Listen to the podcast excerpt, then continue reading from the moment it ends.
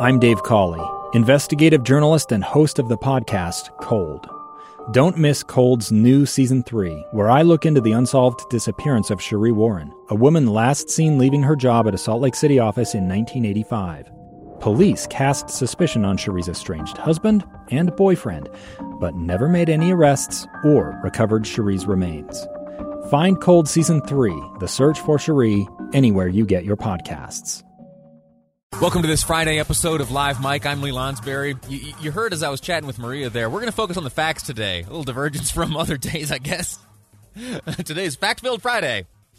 Uh, and no, in, in, all seriousness, today the focus of the program will be looking at the votes as they come in, where the states stand right now. There has been some fluctuation in who is beating whom in which states around the nation. We'll look at that. We'll also have a look at uh, some of the lawsuits that have been filed and some of the legal teams that are gearing up uh, to to take action in both camps in both camps. It is not merely uh, the Trump campaign, which is uh, gearing up for lawsuits, but also the Biden campaign. We'll get into those details uh, later on. But uh, before we get to any of that, you heard the news break just moments ago with Maria Shilaos and Nick Wyatt. Uh, but the University of Utah Athletics Department has made a statement uh, informing us all that uh, the game will not go on tomorrow.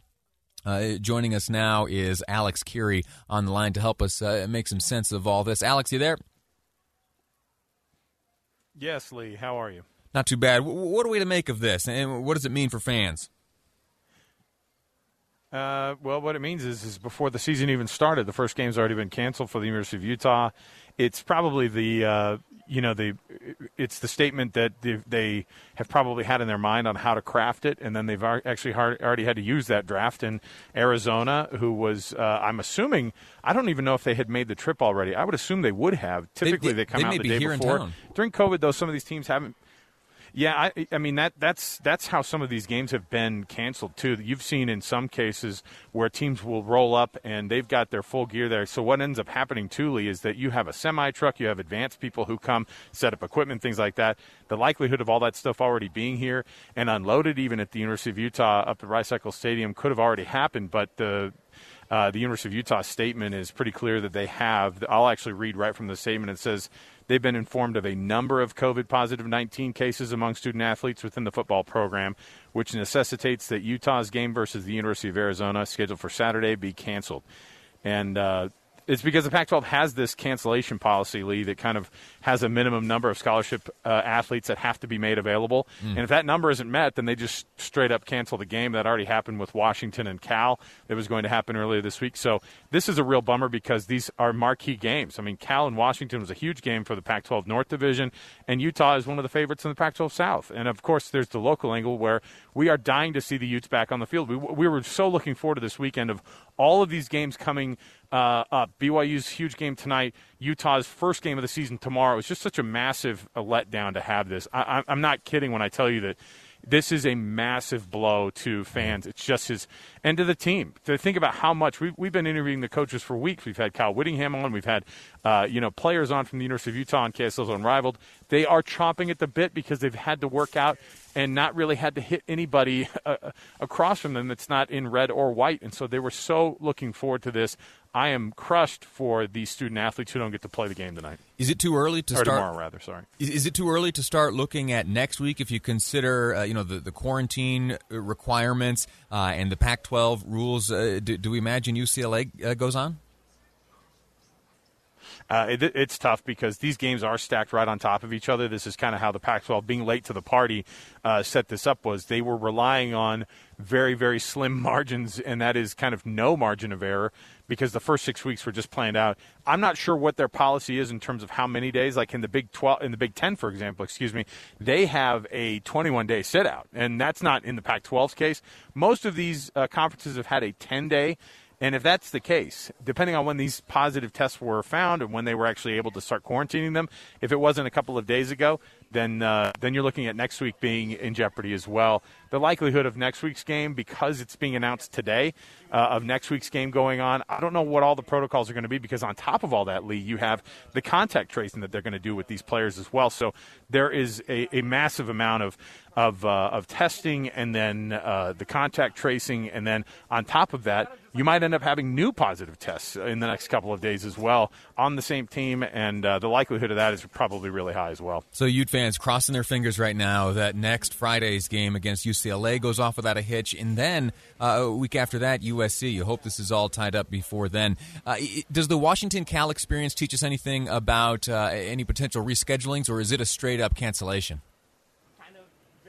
Uh, they, no, there's no place to put it right now on the schedule. I mean, they're just they are six weeks in a row, and they were planning on a seventh week, which is going to be that December uh, 12th or maybe the 19th, where they looked at it. You can push things, I think, a little further.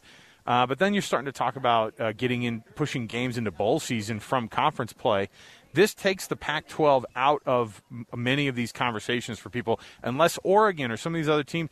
I, I just see this is going to affect all the conference because everything gets messed up on the schedule. Everything gets uh, kind of pushed around, and these games, because they're so closely on top of each other, end up being canceled, and they have to move right on to the next one. And then you're looking at like with B- with uh, Utah's uh, tests being the ones that were the ones in question for the for the U- for the Washington Cal game. It was Cal's numbers that were high, and so Cal end up ends up having to be the one that that sits out, and Washington might be totally you know quote unquote clear in the right. sense of being able to have as many uh, of the number required of those uh, of those scholarship athletes. So Utah is the is the question here. If it was Arizona, where you had uh, too many guys who were uh, you know not above that that number that they're looking for for minimum athletes with scholarships being able to play, then you might be looking at Utah playing next week against UCLA. Uh, but I think because Utah is the one that had that minimum number. Uh, that they didn't meet, then uh, you're looking at a couple of weeks probably. I don't. I, mean, because these are going Fridays and Saturdays too. Yeah. Then you're only looking at a six day window, so it, it, it, ends up being even more. But again, this is this is absolutely devastating. We've been waiting for months, and the and the Pac-12 took so long to try to figure out how they were going to get this thing going anyway. That now in the first week to already have these cancellations, it pushes everything back. These aren't getting rescheduled. They're going from a seven game schedule now down to a six game schedule at the best. And Hopefully so in Utah's case, yeah. I don't even think you're going to be able to get the six. Yeah, it, it, it, might just be starting at the five if everything goes well, even. Yeah. Uh, listen, Alex, thanks so much. Uh, tough blow to all those fans waiting for this game tomorrow. Uh, before I let you go, there's another game this weekend tonight. As a matter of fact, Brigham Young University plays, uh, and you are celebrating that at Macey's in Provo live. What's going on down there?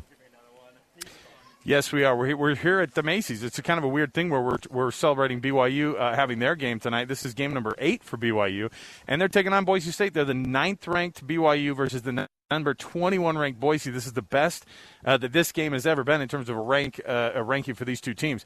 And you can get your party started here at the Macey's. So get the party started with some uh, smoked meats. You can get the the full ra- the full rack of ribs, the half rack of ribs that they've already smoked for you.